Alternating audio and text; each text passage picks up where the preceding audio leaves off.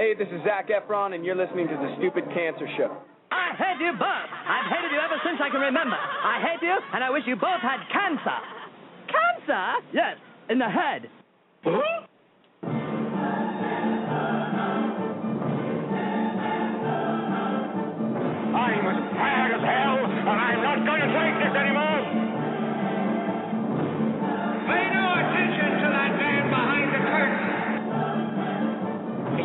You telling me you built a time machine? Out of a DeLorean?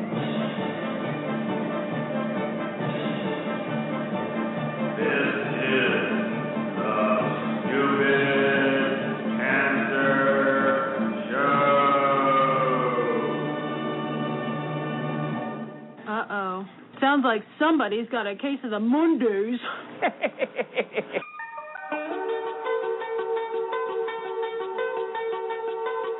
Hello there, children. Hey, hey, kids! People seem to like me because I am polite and I'm rarely late. And now, the host of the Stupid Cancer Show, Matthew Zachary. Not that there's anything wrong with that. Because he has a lot of chutzpah. All right.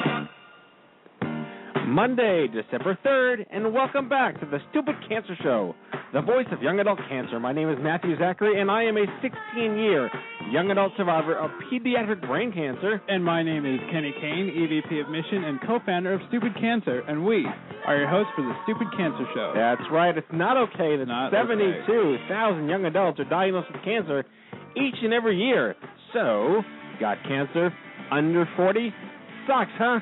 Time to get busy living, folks, because the Stupid Cancer Show is changing the world one chemo infusion at a time. All right, tonight's show is featuring the epic science of chronobiology. What the hell is that?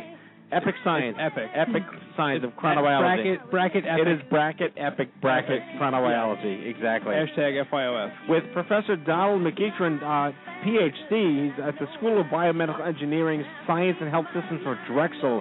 I saw this guy give a presentation. I was blown away, like we got to be on the show. Amazing stuff I'm tonight. excited.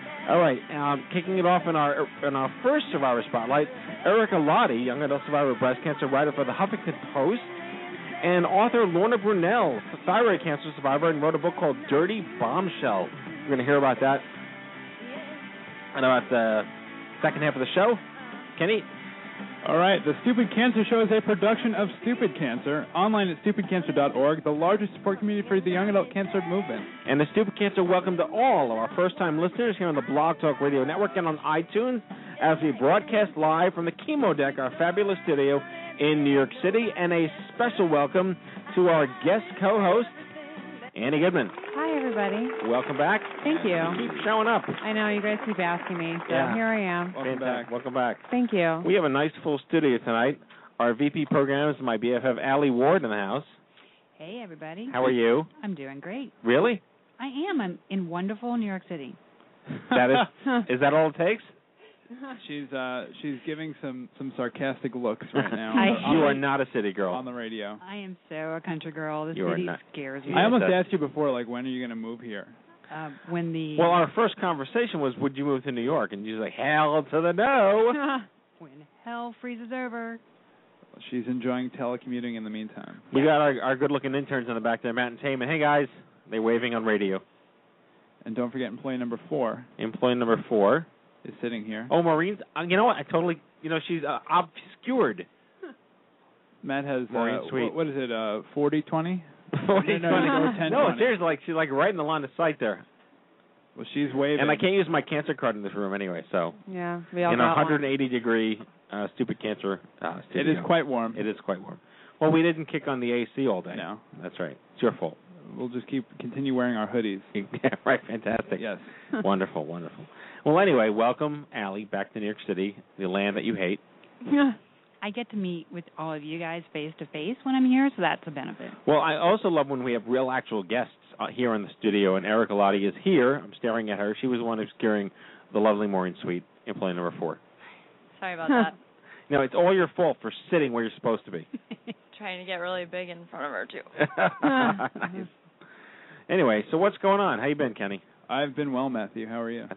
That's the worst possible. I've been well, Matthew. So, Kenny, tell me what's going on in your life? Uh, it was a, a weekend of my usual debauchery, peppered in with a. Hey, Uh, didn't you say your friends told you you drink too much? Who said that? All of your friends. Somebody said that to me. No, well, it started when my when my grandma around Thanksgiving dinner asked us uh if I had gotten a free turkey because of shopping at like the grocery Mhm. store. And I Right, was right. like, well, grandma, you know the beer distributor doesn't really give away free turkeys. You're shopping at the wrong store. Exactly. So. Uh, All it's- right.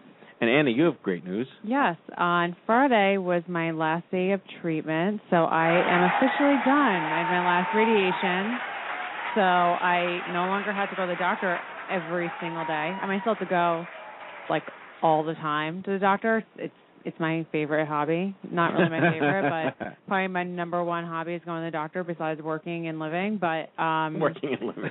yeah, so I'm very happy. Living is one of my favorite hobbies too. Yeah. Allie, agree? Yeah, I guess so. You guess so. But Um, I'm glad to I'm glad to put this behind me and move on to whatever is next. That's awesome. Yeah, thank Congratulations. you. Thank you. It's a big deal. Yeah. People always say, and I remember this too, and this, this goes for maybe every cancer patient, but the last treatment is always the scariest.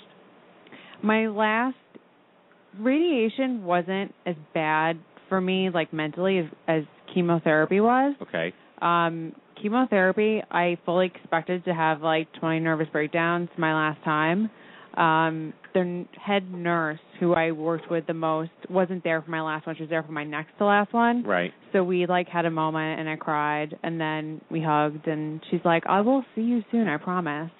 And uh you get was it like Stockholm syndrome where you like miss your captors? Right, yeah. I kinda have that a little bit with my doctors. I I miss them a lot. That's why I come to work So- every day. Yeah.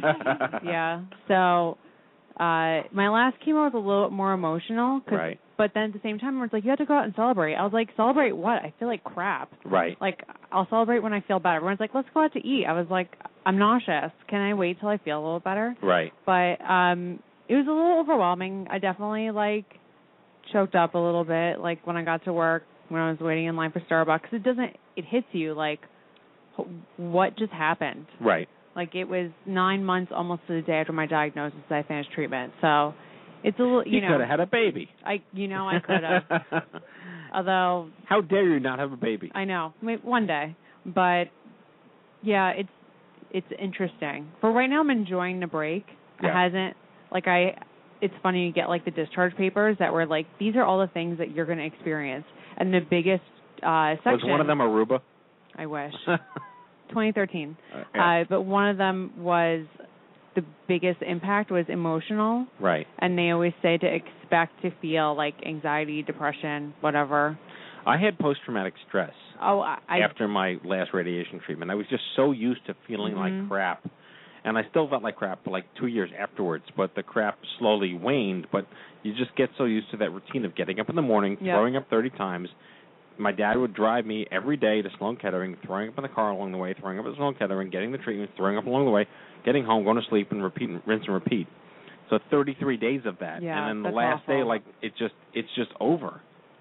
Yeah, um, I definitely had some PTSD. I had some trouble going back to certain buildings. Right. Um, like the building I was diagnosed in, the first time I had to go back there, I was like sitting in a cab and had like a breakdown. Um, it's gotten easier because that's where I had radiation, so you go there Right. like five days a week. So Yeah. it's like a you get over it pretty quickly. But um, yeah, I definitely have certain things that remind me of whatever happened this day. I wore this, that, you know, the day I was diagnosed, I wore this necklace. I haven't worn it since. So there's like little residual things. Right. Um, but, you know, every day hopefully gets a little bit easier. And Allie, what about you? I still break out in sweat every time I pull up to Johns Hopkins. Really? Even thinking about it, I get like a physical reaction. I hate that place because it just has so many bad memories. Yeah. Mhm. I have like smells. Mm-hmm. So my oncologist and I always joked with them about it. They had eucalyptus hand wash. And Oh. it makes me want to hurl every time I smell it. And it actually got to the point uh later on in chemotherapy where I couldn't even use that soap they had to keep it. They had a separate one that was like lemon, Right. and that was the only one I was able to stomach. I had the because same smell. similar experience with like blue Listerine. Mhm. That was all they used as long as blue Listerine, because you had to gargle before and after radiation. 'cause Right. It would clean out your teeth for any whatever. I'm glad you found toothpaste in the meantime. yeah. But and and Alanis Morissette, ironic. For Yeah. some reason, that was on the radio every freaking morning on the way to Sloan Kettering. Mhm. It was it was uh January and February of '96 when it came out. Mhm. So that was terrible. I can't listen to that song. I Yeah. ate so much chicken noodle soup while I was going through chemo, and therefore Like ramen noodles. through no, just regular homemade chicken noodle soup, Right. and then threw up so much homemade chicken noodle soup. the smell turns my stomach. Yep. Yeah, Mhm. I can't have saltines. Luckily for me, um, the chemotherapy I was on did definitely cause like nausea and things like that. But they pumped me full of like literally for anti-vomiting medication, so I never had that awful side effect. But I definitely had like no appetite and nausea. So the idea of even eating a saltine, ugh. Well, I, I see our in-studio guest Erika's chomping at the bit because she's been nodding this whole Yeah. time. So let's do a proper introduction. Yes. Uh, Erika Lade is a cancer survivor and advocate for young cancer patients. She's a graduate student in food studies at NYU and blogs about cancer and food for the Huffington Post. Welcome, Erika. Thank you so much for having me. I feel like we're a little bit of soul sisters because we both had breast cancer around the same. You know, I just finished. We're about the same age, and Your hair's about the same length. yeah, Too. you're definitely ahead of me, so I'm a little jealous. But you know, three more months, I'll be where you're at. Yeah, you can look forward to this Yeah. awkward phase. You know, awkward phases beats smooth head. Good point. Yeah. Absolutely. So no, I'm loving it. I love Yeah. my hair right now. I take the awkward phase. So I was uh I read the Huffington Post every day and I saw an article that Erika had written. And what was the name of the article? Uh, so it was like, uh, why does my cancer have a logo? Right. It was one of those anti-pink. Yeah, definitely, Yeah. definitely. No, we like those. Yeah, it was in October, and I had, I hadn't actually gone public in many ways with my cancer at all, and that was kind of my first coming out. I'd I'd done a bit of fo- Facebook posting here and there, but um, that was my uh coming out public. Yeah, so I'm like, I gotta find this person. I gotta find this person. So I went to like LinkedIn and Twitter and whatever, and then ultimately got wanted to get on the show. And we were all booked for October, um, and then just figured, you know, we're not a, really a body part specific broadcast, but we just uh, anybody that that has a, a sort of this diffidence against the establishment, you know, was great. Thanks. Yeah, no, it was really enjoyable to write it. It was cathartic. I mean, I think I said that also even in in my follow-up piece. Um but yeah, it, it became really a different everything changed in October for me from October before because I think you walk around with a real what I said in the article is a real bubblegum sort of idea about breast cancer Right. and that was just shattered for me. Well, um, talk us through your life, ago. PC, pre-cancer. What were you up to? Yeah, um, I was studying at NYU, uh, like I am again now. Uh, I've been in a master's in food studies for a couple of years, slow boating it because I work full time as well at an architecture firm as the office manager. So I was just kind of finding my way. I'd been in New York a few years, just doing my thing. Where are you originally from? I'm from Minnesota. Oh wow. Yeah. So Minnesota, eh? yeah. Oh yeah. I'm from Minnesota. So um yeah, I was just like, you know, drinking, partying, eating, school, work, the usual thing that everyone that's 28 does in the city. Um, Right, right. I just kind of gone through a breakup not long before and it was the holidays and I was home in Minnesota for Thanksgiving and I felt a weird lump in my armpit. Um came back and got it checked out. And um I had always had this syndrome called like polycystic breast syndrome. It's something that, like I call it lumpy boob syndrome because basically it was like I would go in for gynecological visits and they would do a breast exam and they'd be like, I can't tell what's going on. Like that could be bad, that could be fine. I have no idea. And so then I would get it checked out, you know, through radiology as much as anyone who's really concerned about breast cancer in their 20s would. So maybe like once every year and a half Right. And it had been a while and so I finally once found once I found this lump in my armpit went in to get that checked at radiology and then they did the breast as well and found a very very large tumor, six centimeters, Wow. and then Yeah. the fact that it had spread to the lymph as well. But I mean, one of the things that I really want to emphasize is the fact that I had sort of been of the mindset that, well, the doctor can't tell what's going on with my boobs and their lumpiness, so how can I? Right, And that's okay. that's not necessarily the case because upon reflection, I did notice some funky and like I was like, oh, you know what? Like I could have been paying more attention even to your lumpiness. Like you can Yeah. be tuned in with that. Sure, but that's like you can't blame I'm yourself not for blaming. that. Yeah. No, but I also I'm totally not blaming. I'm not angry at myself, but at the same time I want people to know like if someone tells you you have lumpy boobs, like don't check out from you Right. know like thinking I'm anything of it. I went your our stories are so similar. Yeah. I went through the same thing. I'm lucky I actually found a gynecologist put like the fear of God in me. So I got a mammogram like 36 hours later because I think so many doctors when you don't and you don't have family history No, nothing. and I didn't either and um so many could dismiss it as nothing. Mine luckily put the fear of baby Jesus in my head and I ran to get a mammogram and I'm lucky I did because if I had put it off like who knows what would have been but yeah. So how did you manage to navigate your your job? Did you tell your employer you had insurance? You know, and and and the second question is how quickly was it? I call it the the uh, the oh shit window between when you're told that this is what's going on and when you actually start anything that you need to get done. Yeah, um so the situation was that it was stage 3 um into the lymph, wrapped up the tumor was wrapped up with muscle and bone. So this was like December 8th or 9th last year. Um so it's almost my cancer anniversary. Um and because of the situation where, of it being wrapped up with other uh you know muscle and bone, I had to act very quickly to do chemo so that it would shrink the tumor and then be operable because when I was diagnosed it was inoperable. And um so that all went down within 2 weeks, 3 weeks. I I started chemo on December 27th, so I had to spend a very unfun Christmas Mhm. here in New York where I had I had planned to be in California and everything changed and within 3 weeks I had done like you know, core biopsies, regular biopsies, 25 mammograms. I mean, you name it. I'd been in and out of PET scans and MRIs, and and I was in the chemo ward like two days after Christmas last year. So it, it was the oh shit window was Yeah. three weeks. And and what hospital? Um, so I, I did my uh, oncology at Beth Israel. Okay. Um, and I did it at the Chelsea campus. It's like 15th Street and and 8th, 8th between 8th and 9th Avenue. Okay. Yeah, it's a lovely facility. I have an amazing doctor there. And then uh for surgery, which happened post chemo, I went up to Sloan Kettering and for radiology as well. Now, the question we always ask through the lens of the young adult world, it's very different than being 80 or 8. Were Mm-hmm. you at all uh, made aware of young adult resources or peer support, or was it all just breast cancer and pink nonsense?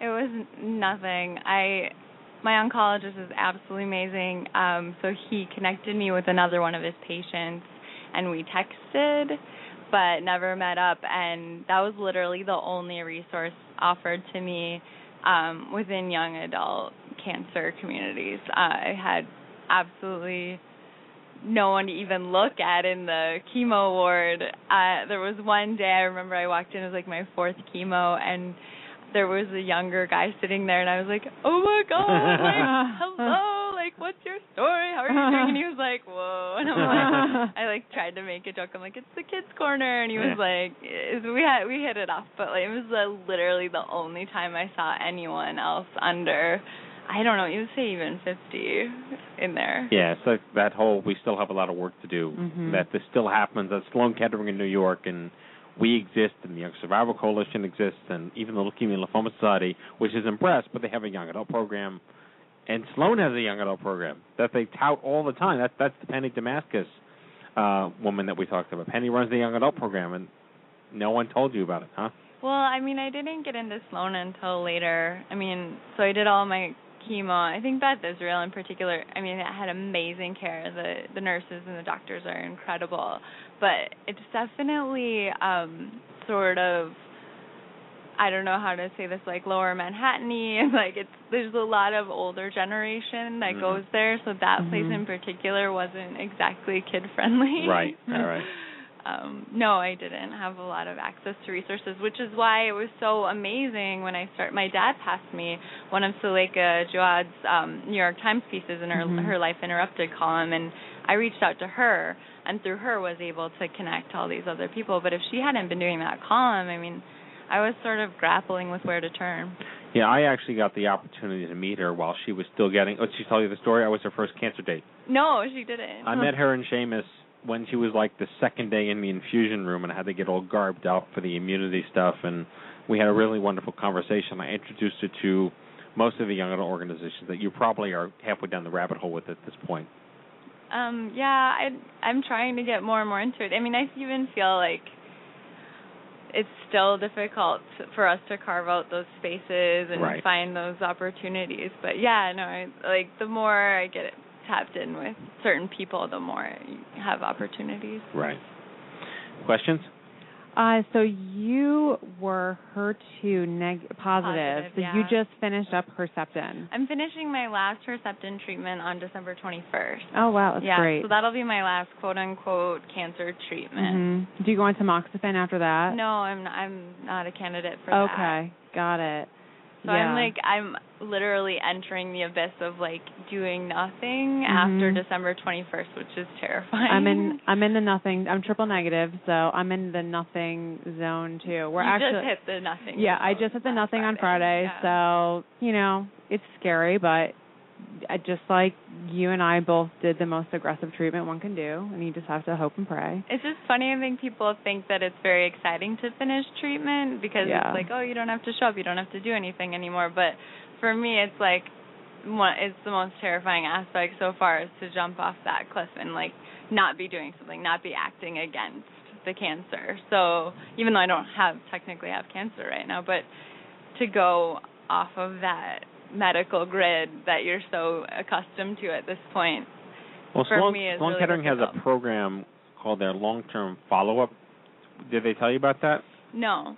It's run by, of course not. It's run by a guy named Charles Sklar. And basically what they do is, and he's sensitive to the young adult world where it's very different than like, you know, go kiss your grandkids and go to Florida, you know, or, or go back to fourth grade with mom. You know, it's, it's, uh, kind of like, get like a report card almost. You should, like, you should know to come back in six months, or you should get a blood test on your own every three years, every three months, or just, you know, see a GP who is onco friendly you know, even within the NYU or the Sloan Kettering system, you know, where where if you get, uh, uh, you know, you could have it forwarded to the doctors and your oncologists, but you don't have to deal with them. You know, it, it's it's it's almost like navigation. It's a very very smooth. I joined it. I was like their guinea pig when they started it like eight years ago. I just wanted to see what the hell it was all about. I didn't need it, but I was Okay. really excited mm-hmm. just to see what they did for you. So it's actually pretty comprehensive. So I'd I'd tell you to tell Sloan it exists, and then and then ask them how to sign up for it. Okay, awesome. Yeah. Yeah. One of my questions is you're a food studies student. So how has your studies kind of changed since becoming a cancer patient? You know, especially all the information there about how to change our diets. We were talking about before the show about how difficult it is to alter your diet to be a cancer survivor. How is your how have your studies changed?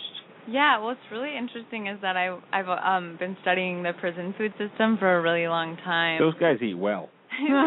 Well, they they don't eat differently that much from, for example, students or university level students. And um, what I found really interesting was that I'd been dialoguing with prisoners and and trying to understand like what it's like to have a like that lack of choice and like to be sort of confined and to to have you know limited mobility and limited freedoms and one of the things that became really clear to me as I got sicker and sicker was that this is very similar Mhm. to being sort of in prison like when you have cancer you have like a a really limited freedom for quite a while. It could be i mean for me it's almost a year where your choices everything you do is constricted.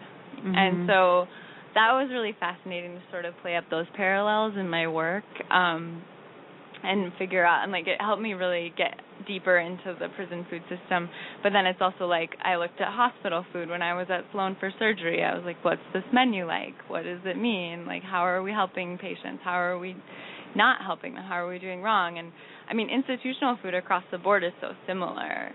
Uh, frozen food, you know, these big corporations are the ones providing it. It doesn't differ that much from military to hospital to school to prison, which I found fascinating. But yeah, and then of course the the more moralistic layer is how I'm gonna move forward with my diet and struggle to be really strict about maintaining a healthy And what is the minimum percentage of cockroach you will allow in your food? um, it's like a two to one ratio. Okay. I just watched this documentary film um called uh Forks Over Knives. it's amazing. It was I was really moved by it. Yeah. Really moved by it. I mean, it was different than like Food Inc. It was different than a lot of the you know there, there were some fruity-ish kind of food documentaries out there like you know King Corn or whatever like anti Monsanto, but this was like really practical. Yeah, for us especially. Yeah. Yeah. So what's your take on that? Are you vegan, vegetarian? I'm not. I believe that animal proteins have a great place in our diets. Um, I'm totally like Aristotelian, everything in moderation, sort of of the Michael Pollan camp, but less elitist. I think. Less elitist. I think if you give it a good whirl every day to like, you know, eat food mostly plants, not too much, Right. kind of the best policy. I'm not amazing at it myself, but I I try. Right, because the whole the whole piece was very anti-animal meat. It was. That's the one thing about that documentary that I found troubling because I think I'm I and a lot of my nutritionist friends believe that animal protein has a great place in a diet, even for someone like a survivor. Um, you can certainly replace that with you know different sort of proteins, but I think that the issue is more the way that the United States and other uh, large countries slaughter their meat and raise factory farm meat, and that's the thing they kind of had to take a really strong stance against. Right. But if you are aware of that stuff and you're interested in where your food comes from, then you can you can get great interesting grass-fed meat that had a life. Right. and I think that's a great part of a diet. So your master's is going to be in. It's actually an, a master's of arts in food studies. So what kind of thesis might you write? So my thesis was on prison food. I'm presenting. Oh, that was the whole thing. 14th. Oh, yeah, capstone right, yeah. coming up. Wow. Yeah. Thank you. Yeah, I'm graduating. Good this luck for that. That's yeah. awesome. Mhm. You're on the uh, three and a half year plan then, right? I I don't even know anymore. I've been going for a long time. And it was on the five year plan. Yeah, that was undergrad. Undergrad five year plan. Oh well. Yeah, exactly. What's the rush? Exactly. Well, you're going to stick around here for the show, so you can interact with all of our other guests. I know Lorna's she got a great story and a great book. So, so thank you, Erika Lade, for Thank being our so guest. much. You Thank get your own applause. And uh, let's go to the news. Hello, I'm Kent Brockman, and this is Eye on Cancer. Just the facts, ma'am. Okay, here at Stupid Cancer, we promote and host hundreds of U.S. events each year, and we don't want you missing out on any of them. What's going on, Kenny? All right, head on over to events.stupidcancer.com. That is events.stupidcancer.com. Your one-stop shop calendar for all of your social and educational events nationwide. Something to be happening in your neck of the woods, and we certainly don't want you missing out. Coming up in New York City, speaking of Sloan Kettering, we have a young adult post-treatment meeting on December 4th from 5:30 to 6:30. Uh, you can reach out to me via our uh, online form on our website if you want more information about that. We have on 12 12 12 in San Diego the inaugural Stupid Cancer Ungala, which I will be attending and hope to see you at. And finally, on Thursday, December 20th, Los Angeles We Spark Group. Again, reach out to me if you want any more information on that. Okay, it is time to register for the sixth annual OMG Cancer Summit for Young Adults, April 25th through April 28th, 2013, at the Palms Casino in Las Vegas. Join almost 650 of your fellow survivors, caregivers, advocates, and activists for a four and a half day week of awesome. Visit omg2013.org today to sign up and learn more about the Players Club, which is an exciting way to earn travel reimbursement by fundraising. That's omg2013.org. The Stupid Cancer Store has a ton of awesome products for sale right now, from pins, pens, stickers, and lanyards, cycling shirts, and more. and the most amazing graphic tees you've seen. Be proud, wear Stupid Cancer. Check out stupidcancerstore.org. And finally, the Stupid Cancer Forums have over 3,000 active members every single day. This is your premier online community to connect with survivors, patients, parents, and caregivers just like you. Visit stupidcancerforums.com and sign up with one click through Facebook, and that is Your Stupid, Stupid Cancer, Cancer News. Alrighty. Time to kick it up a notch.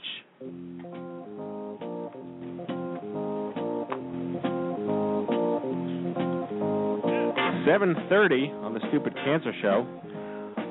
Lorna Brunelle was diagnosed with papillary thyroid cancer. Uh, on February 2nd, 2005, she had a complete thyroidectomy at the Massachusetts Eye and Ear Infirmary in Boston. Upon diagnosis, she began writing a daily journal with entries to help mark the progress of her recovery. After two years of writing, the excerpts became a book called Dirty Bombshell From Thyroid Cancer Back to Fabulous. Is a timeline of hope and healing that will help you find the strength to make your way through cancer and fight back to be fabulous. Please welcome the one and only Lorna Brunelle. Lorna. Hi, thanks for having me. Oh, so excited to have you on the show finally. Me too. I'm pumped. Thank you. No, it's great. We've got two breast cancer survivors, a brain cancer survivor, ovarian survivor, and a, and uh and you, thyroid. So we're we're we're like Hmm, got everything covered. yeah, we're, we're covering it. all of our bases tonight on the show. Thank you so much, and congratulations to Erika. Thank you. That's yeah, no one great. else, just Erika. Well, I just heard, I just heard Erika's part of the story. I just walked out of a voice lesson. Oh, oh, that's right. You are a singer. That's correct. yes, yes.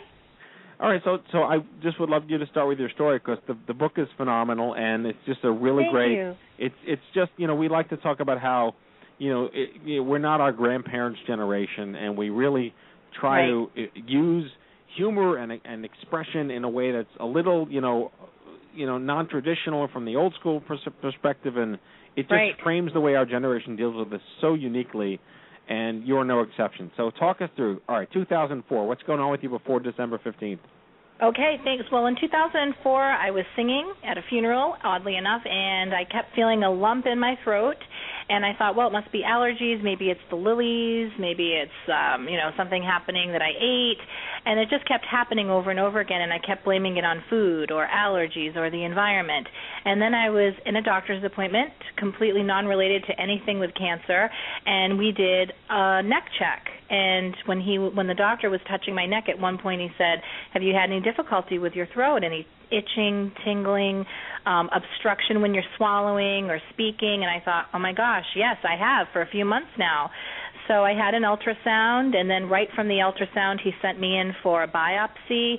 And then within a day after the biopsy, I found out that I had thyroid cancer.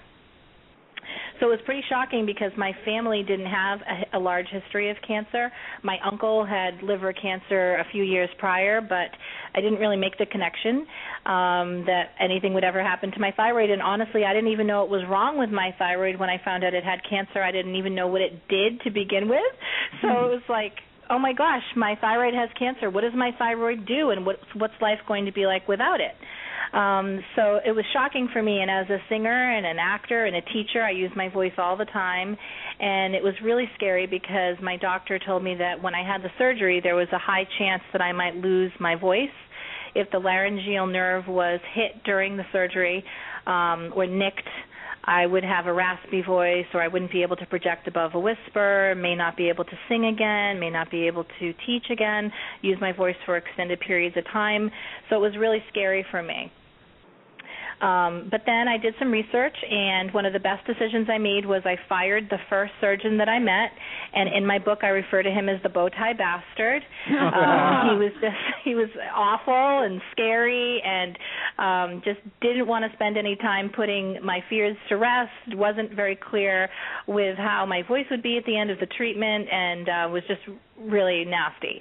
So I started researching, and I found this rock star of a doctor over at Mass Eye and Ear named Greg Randolph, and he uses this equipment called nerve monitoring system, and it's kind of like the game Operation when we're kids. When he gets close to the laryngeal nerve in surgery, it actually beeps and asks, asks him to sort of back off. And that is honestly, I think, what saved my voice. And of course, Rand, Dr. Randolph saved my career and my life. So that was um, pretty cool hooking up with him. And I spent all this time since my surgery trying to promote, raise awareness, work with Dr. Randolph, work with the Eye and Ear Infirmary, speak at as many lectures I can get to, hospitals, healing gardens, wellness centers, and just sort of raising awareness that you've got to be your best advocate. You've got to voice your opinion. If you don't like your doctor, if you're if it isn't a good fit, research and then move on. Find someone that you think is going to be the best person for the job. Wow, that's pretty amazing. Mhm. Uh, this is Thanks. Annie. I uh, have Hi. to admit, I googled you, and I, as I was preparing for the show, and I watched some of your YouTube clips of you singing, and you have the most amazing voice. Oh, thanks, so Annie. Thank you. very good that you found a doctor who was able to help you out, and that's kind of cool Thank you. about that had like a little warning sign if it got too close. I've never heard that before. That's so Yeah, it's so cool. amazing, like what doctors can do now. Yeah, she was. It was Dr. Milton Bradley, I believe, was her surgeon. okay. That's so crazy. Well, Dr. Randolph let me actually I got to scrub in and watch him perform the exact surgery he did on me. And I I watched him use the nerve monitoring equipment on somebody and it was so cool to hear the machine beep and then he'd sort of readjust his instruments and go in at a different angle. It was fascinating and the surgery takes longer that way, but it gets the job done and it saves your voice, it saves your career. And it's not about being a famous singer or an actor, it's about singing a lullaby to your kids at bedtime or reading a book to somebody that you love or just talking with friends at a party without, you know, and being heard, you know, and if you have damage to the voice, you can't do any of that. You can't project in a room that's crowded, you can't speak for more than a few hours before your voice kicks out. So, I'm grateful and blessed. Well, you and I have a couple of things in common. I don't have a Yeah. day named after me in Boston. However, I was I, I was one of the 100 this year for the You Mass were. General Awards. I wasn't Yes. able to be there, um, but congratulations to you. It was it was really a, a wonderful Thank you. event. I heard. It was very cool and Matt Damon was the speaker and his his dad is a survivor so it was really great to hear somebody up there so well known speaking so passionately about cancer and the work that we still need to do to eradicate this disease and come together to raise awareness. And when I saw your name in the book and I saw your face up on the wall I was like oh my gosh I've got to find this guy. He's like my idol. Um, um so it was an honor to be honored with you at the same time. And I want to get those go ahead Now, I was going to say another thing we have in common is I well I'm not anymore, but I was a concert pianist, I saw that. and uh, I had lost my career due to brain cancer, and it took me Oh, yeah. years and years and years to start playing again.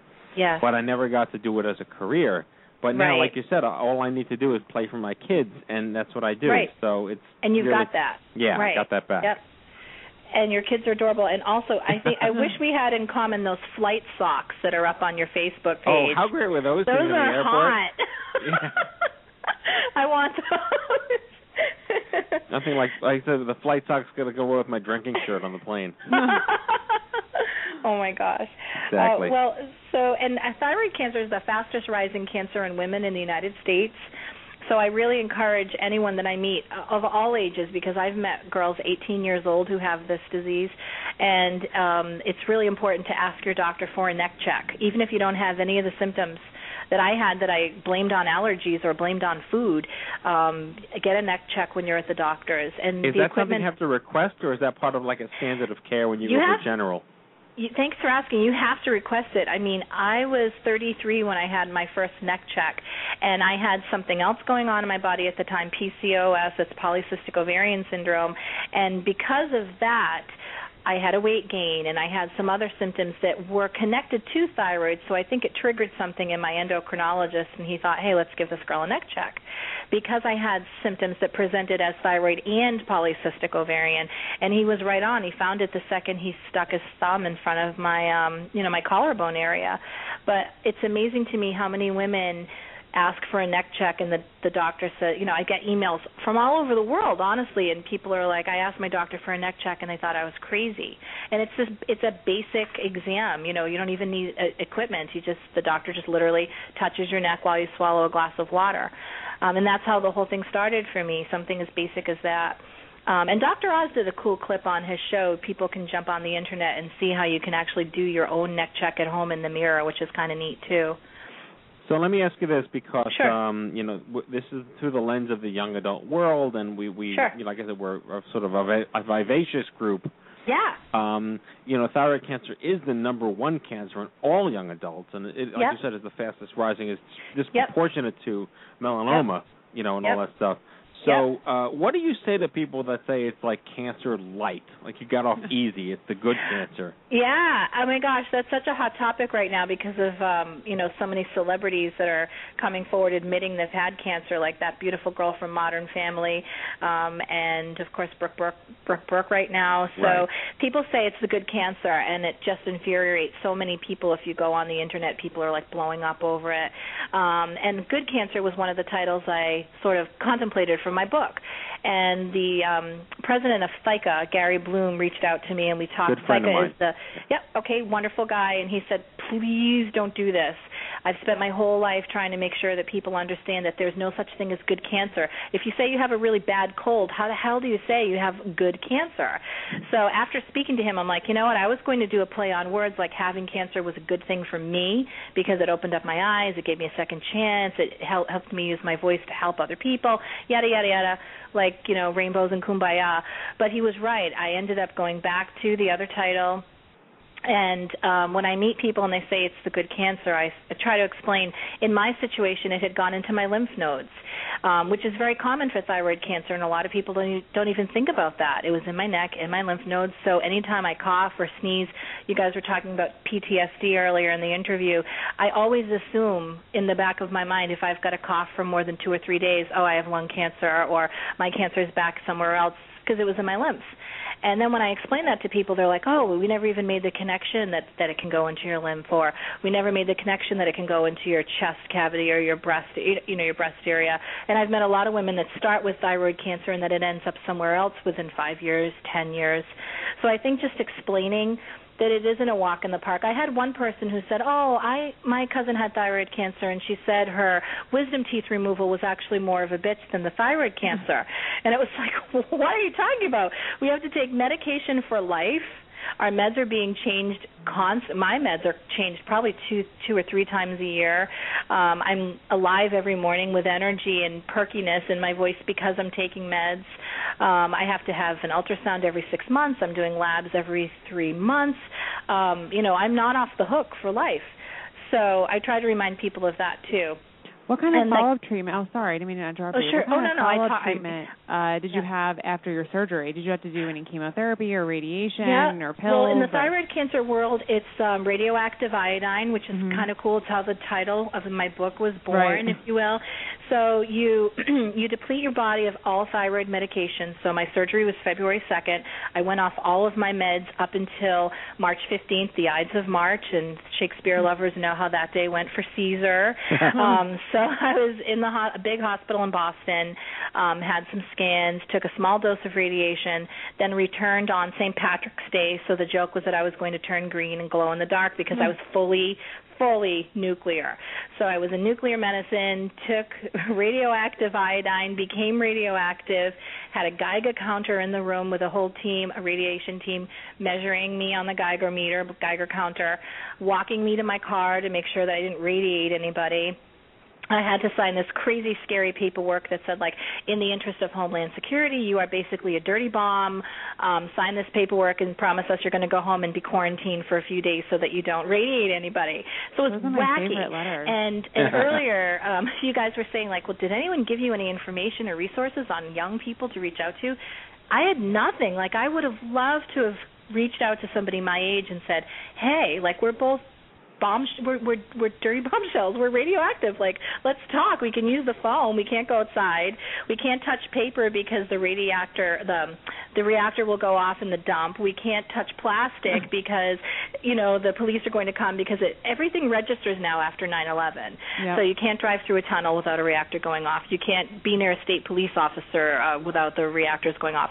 So i was like all by myself, isolated with no one my age to talk to about this crazy state of being a dirty bombshell. Um, so and so, so the play on words is about a year later, I spoke at Mass Eye and Ear, and I said, you know, in my 20s I was a bombshell and then in my 30s I became a dirty bomb.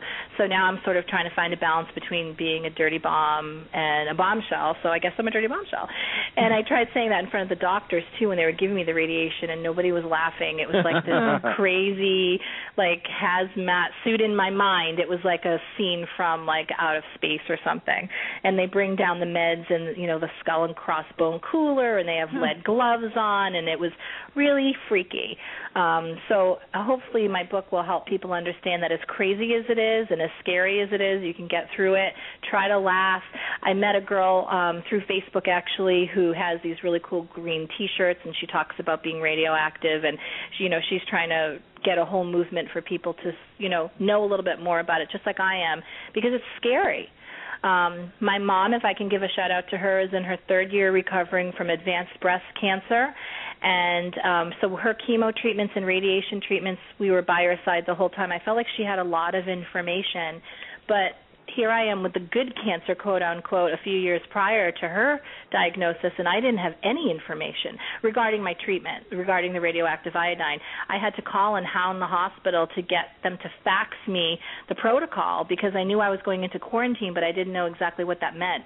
Could I be around my husband? Can I be around pets? Can I be around elderly? Like, what's the situation? How long do I have to be in quarantine?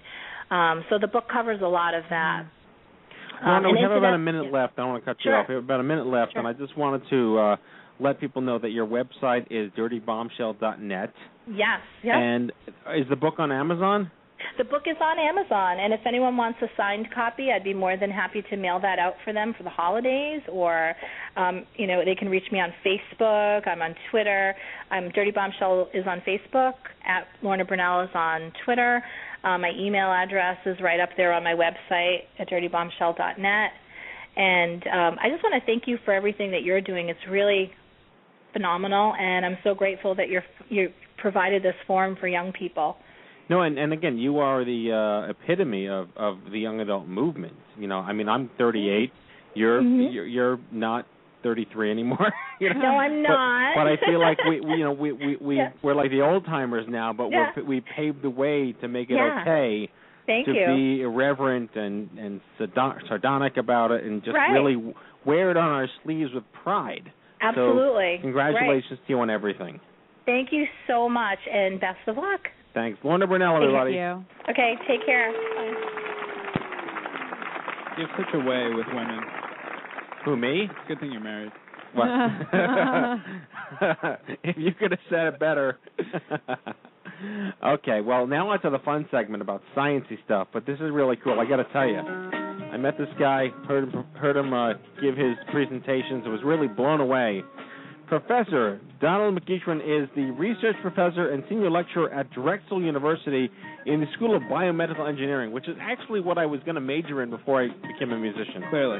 Uh, he uh, holds a BA in behavioral genetics from UC Berkeley, a PhD in neuroscience from UC San Diego, and an MS in information science from Drexel. Clearly an underachiever. Clearly. His biomedical research has focused largely on chronobiology, which we will be discussing in depth, uh, biological rhythms, and human performance engineering, which investigate the impact of light and circadian manipulations on human productivity, health, and well-being. I can't tell you how impressed I was with this guy. Please welcome to the Stupid Cancer Show, Don McEachron. Don. Don, you with us? I, I have to say, after to listening to your your previous guest, now I feel archaic. Uh, I'm so far away from a young adult, I can't even see that far anymore. You have the wisdom of years behind you. Oh, that's a nice way to put it. Yes. My dad told me that when he turned 65. That's what my son used to call me archaic, so I guess he was right. well, again, thank you. I'm sorry it took so long with the storm and everything, but it's really exciting to have you on the show. Thank you. So the, this whole the whole reason I was uh, excited to have you on the show is because I saw your presentation. I was really quite blown away with it. Um, but, but, but obviously, the obvious question is, you know, the simplest uh, definition of chronobiology, and you know how it relates to human health, because everything that you discussed is completely applicable to cancer survivorship. Well, uh, chronobiology is is the study of biological rhythms, oscillations in biological systems. And what's really interesting about this field is that uh, one could actually argue that living systems are impossible without biological rhythms. Rhythms exist in biochemistry, in metabolic activity. Uh, there are specific rhythms in, in brain function, cardiac function, um, everything from sexual behavior uh, to annual rhythms in psychiatric complaints and suicides. Um, so, in a, in a very real sense, life is defined by the cycles uh, that it undergoes. And it, it's kind of interesting. Uh, you think why why is there so much emphasis on biological rhythms? Why is it so so important? And there are a number of reasons why you you evolve uh, biological rhythms. Uh, one thing is that biological feedback systems um, are inherently oscillatory. Control systems like that oscillate naturally. Uh, engineers spend a great deal of our time sometimes trying to get rid of oscillations in engineered systems, but biological systems have evolved to make use of them, and they use them to control timing within the system. All complex, goal-oriented systems, whether it's an automobile or a computer, require a timing mechanism to make sure that events occur in the proper order uh, and resources are available at the right time and are used in the right way. And we're used to, to taking our cars in to be tuned, and part of, of the process is to, to correct the timing when it goes bad. And the reason we take our cars in to tune them is that if we don't do this, they begin to waste fuel, they begin to deteriorate, their life expectancy goes down. We're very religious about tuning our cars, but we don't seem to pay much attention to the fact that we need to be temporally organized as well. So Don, is it safe is it safe to conflate that analogy with, you know, much like a car keeps you know hitting the potholes and needs to be tuned up, the st- daily stressors in our life and just day to day existence gets us out of whack just by the very inherent nature of it being life. Well, that's true. Uh, the the we evolved over the, the millennium, exposed to really very powerful geophysical cycles uh, caused by the Earth's rotation and revolution around the sun, the daily cycle and seasonal cycle. And those rhythms have worked to orchestrate all the other frequency rhythms within within the body. It's a little bit like if you go into to uh, listen to an orchestra and you arrive before the symphony begins and each instrument is playing its own tune those tunes may be beautiful in and of themselves, but with each or uh, with each, each instrument playing individually and not paying attention to the others, the result is noise. The circadian system, the 24-hour inherent periodicity within our bodies, orchestrates the entire frequency system so that we are a symphony rather than noise. The problem is that our 24/7 society, with artificial lighting available, shift work, um, staying up to all hours, and the pressures of life, have begun to push us from that symphony into noise, and there are serious side effects to that effect. Wow, it's all so interesting. I I feel a little over my head right now with information. Uh, but one of the things we were wondering is if maintaining temporal health is important, what kind of behaviors would be best to follow? For example, how can we keep our bodies in tune, you know, so to speak? Don't work the night shift. Yeah, true. Well, I'm afraid that's probably true to a certain extent. Um, what you really want to do is try and keep as regular a schedule as possible. The, the difficulty is doing that in our, our modern urban society. Uh, so, for example, you would like to sleep on a regular cycle. When you go to sleep, you'd like to have sleep in a very familiar area with low levels of light.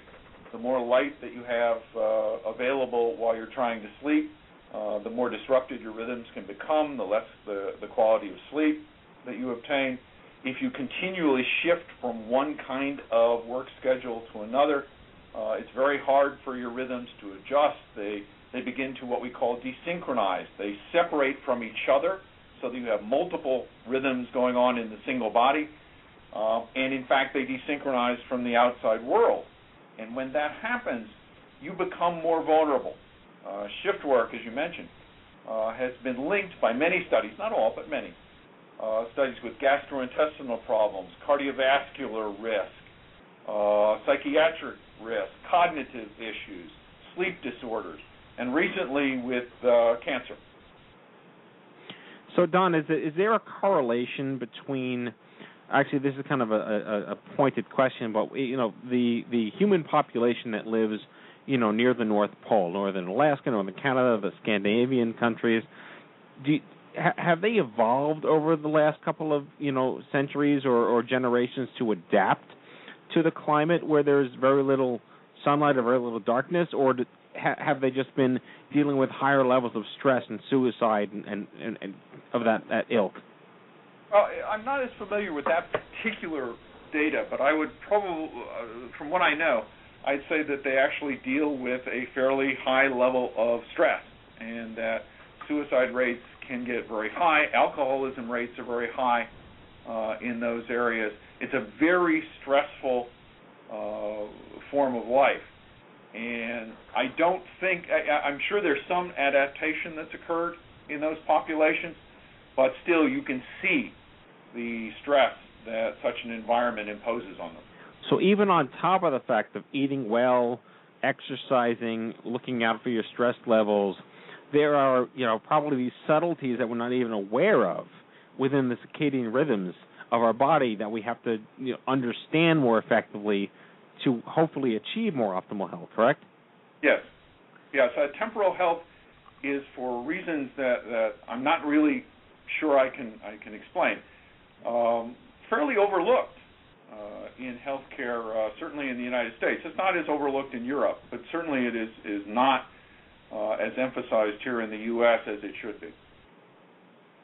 Yeah, and you know, as I understand it, you're currently working with an architect, Dr. Eugenia Ellis, on applications of chronobiology to building design. Can you elaborate on the research and what you hope to, you know, get out of this?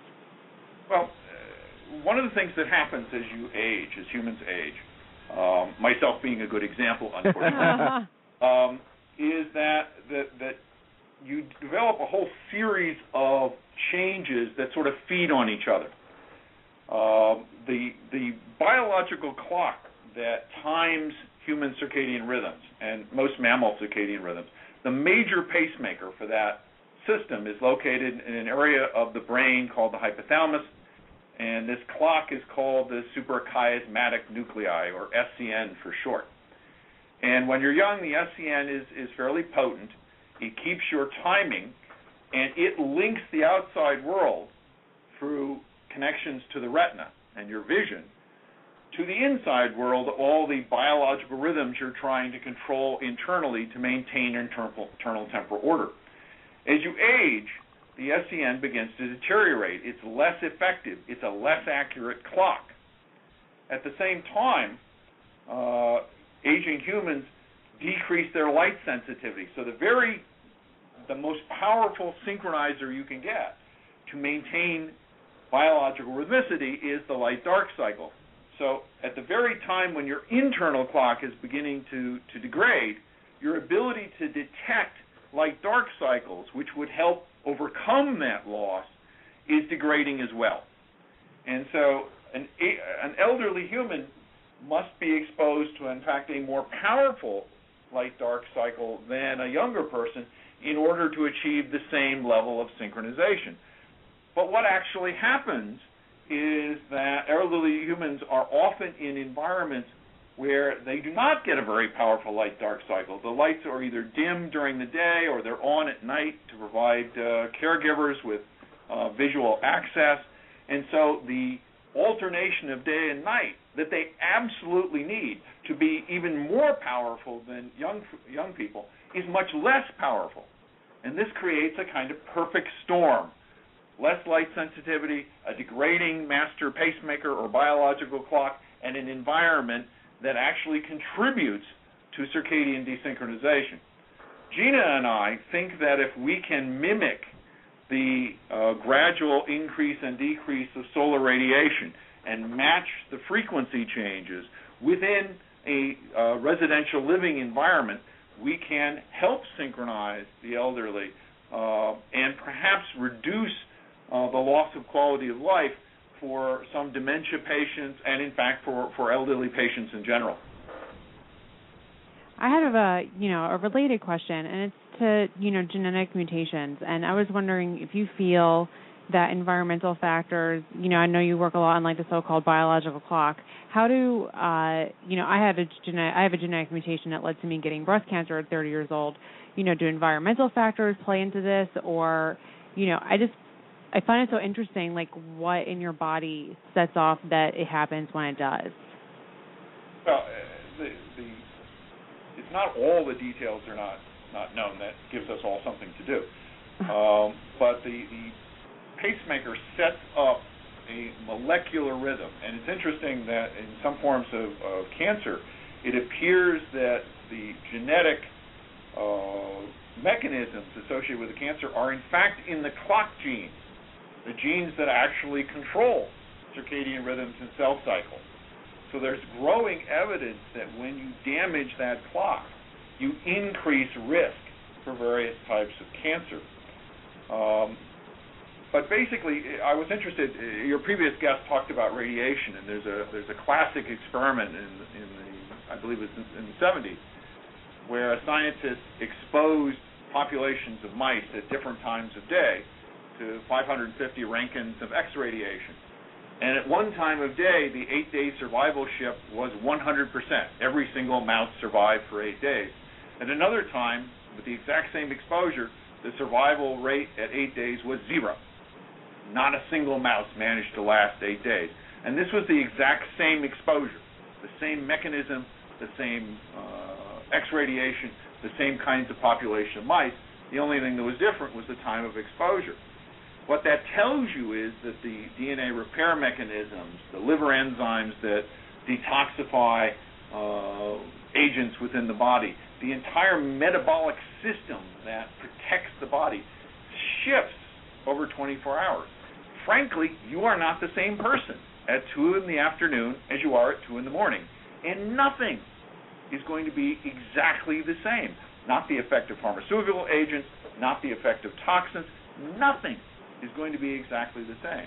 And we should take advantage of that to, to increase the ability to treat cancer uh, and decrease the side effects. Pharmaceutical agents, such as chemotherapy agents, have rhythms in their side effects. In addition, some of the cancers seem to, to divide at such a high rate of speed that they escape the circadian rhythm. So your normal cells have a circadian rhythm when in fact there's a point when they are not dividing particularly rigorously. The cancer cells may be dividing at that time rigorously, and if you aim the chemotherapy drug at that point, you will minimize the damage to the, the normal tissue and maximize the damage that you inflict on the cancer cells. Hey, hey Don. Um, we have about a minute or two left, but I, I was curious to learn that if, if if your research and the research of your colleagues in this field has trickled out to the mainstream medical community, such that GPs, you know, are aware of of the science, or they could have an understanding how to integrate it into wellness checkups. We, we we we joke that you know people go to the doctor and they never ask you what are you eating you know, to figure out what's wrong with you. You know, should they be asking you, are you sleeping? You know, are you do, do you work the night shift? Are these things that that you've seen starting to trickle out to, to regular GPs? No, um, I have not. I, I know the AMA is now becoming more aware of it. The the Association uh, of Night Shift and rotating shift work with uh, an increased risk for breast cancer. Now, this is a, a slight but significant increase after many years of, of being on shift work. Um, attracted the AMA's attention, uh, but uh, this has not really gotten to the, the average practitioner. I, I often give uh, talks to physicians, and you've seen the talk, uh, Matt uh, it's the sort of thing I would talk about with, with a group of uh, physicians, say in grand rounds. And typically the response is astonishment. Um, that can't be true. I mean, how could we not know? And, and the answer is they're not taught. Um, the the present theory of homeostasis, while very uh, important and, and a very useful concept, has been taken so far that biological systems are almost taught as being static entities. that they're all the same at different times of day, that there are no real rhythms, and that anything you do to a human being is the same at different times of day. And that's just flat out wrong. Um, it's just not true. Um, and and uh, I wrote a book uh, myself uh, called Chronobioengineering um, to try and get this out, but my colleagues and I um, have been trying to to make the medical community aware of this for many years. That study I told you about with the radiation was in the 70s. There was also a study on um, the effects of chemotherapy agents on mice populations after being inoculated with leukemia cells, and they were able to show that survivalship uh, with these treatments varied by almost 200 percent, just based on the time when the chemotherapy agent was given. A survivorship varying from 40% of the population to almost 95%. And that was just a time of day effect. And these this has been known for years in, in this community.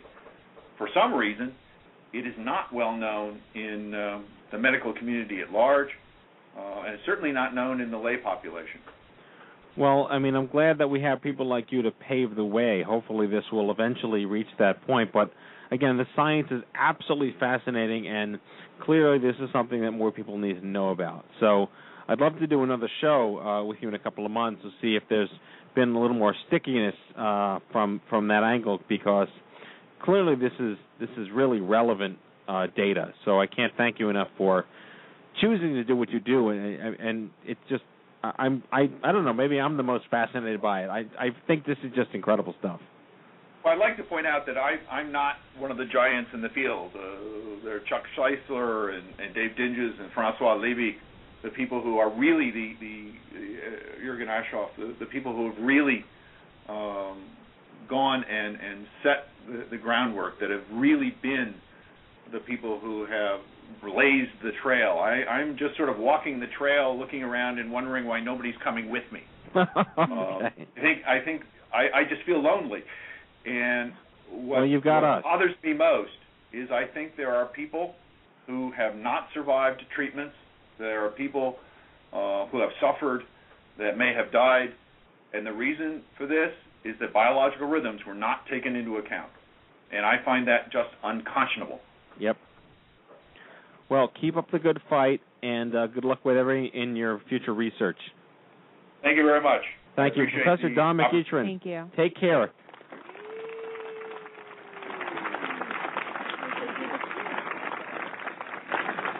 I mean, it, it, it, you see where I'm, I'm really fascinated by it? It's because Yeah. you could eat all the kale you want, you could live on in the cleanest air imaginable, but if for some reason there are these influences that that impact you that you have no idea about and the doctors don't know how to think about, Mm-hmm. you could still get sick and die.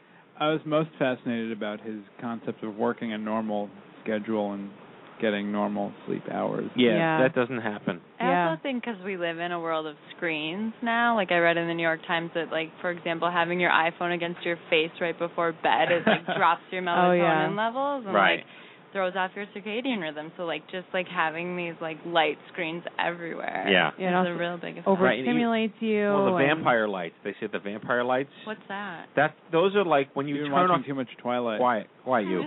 when you turn off your electronic equipment, there's always like one light that's on that tells you it's plugged in. The router. yeah, anything. Yeah, yeah, yeah, there's always a light Yeah, yeah, yeah, that it's not really off, but it's like telling you it's still alive. You know, and that Mhm. you know they they call vampire appliances because they still suck electricity even when they're off. It's minuscule, but it, it adds up. Anyway, but just that having the light, you know, even living by train like I do, you know, it's just you never even know what's gonna mess you up. What's going to come into your living room? or my children train. running to the Yeah. bed in the middle of the night. Right, exactly, exactly. Daddy. Well, in any case, this is a good show. I hope you enjoyed it as much as uh, I did, It was a Erika. Great show. Yeah. Yeah, yeah. absolutely. Eric's gonna, gonna keep gonna be our groupie. I'm right down the street, so watch out. You That's get your right. paycheck at the end of the show. All righty then. Well, now it is time for our closing sequence.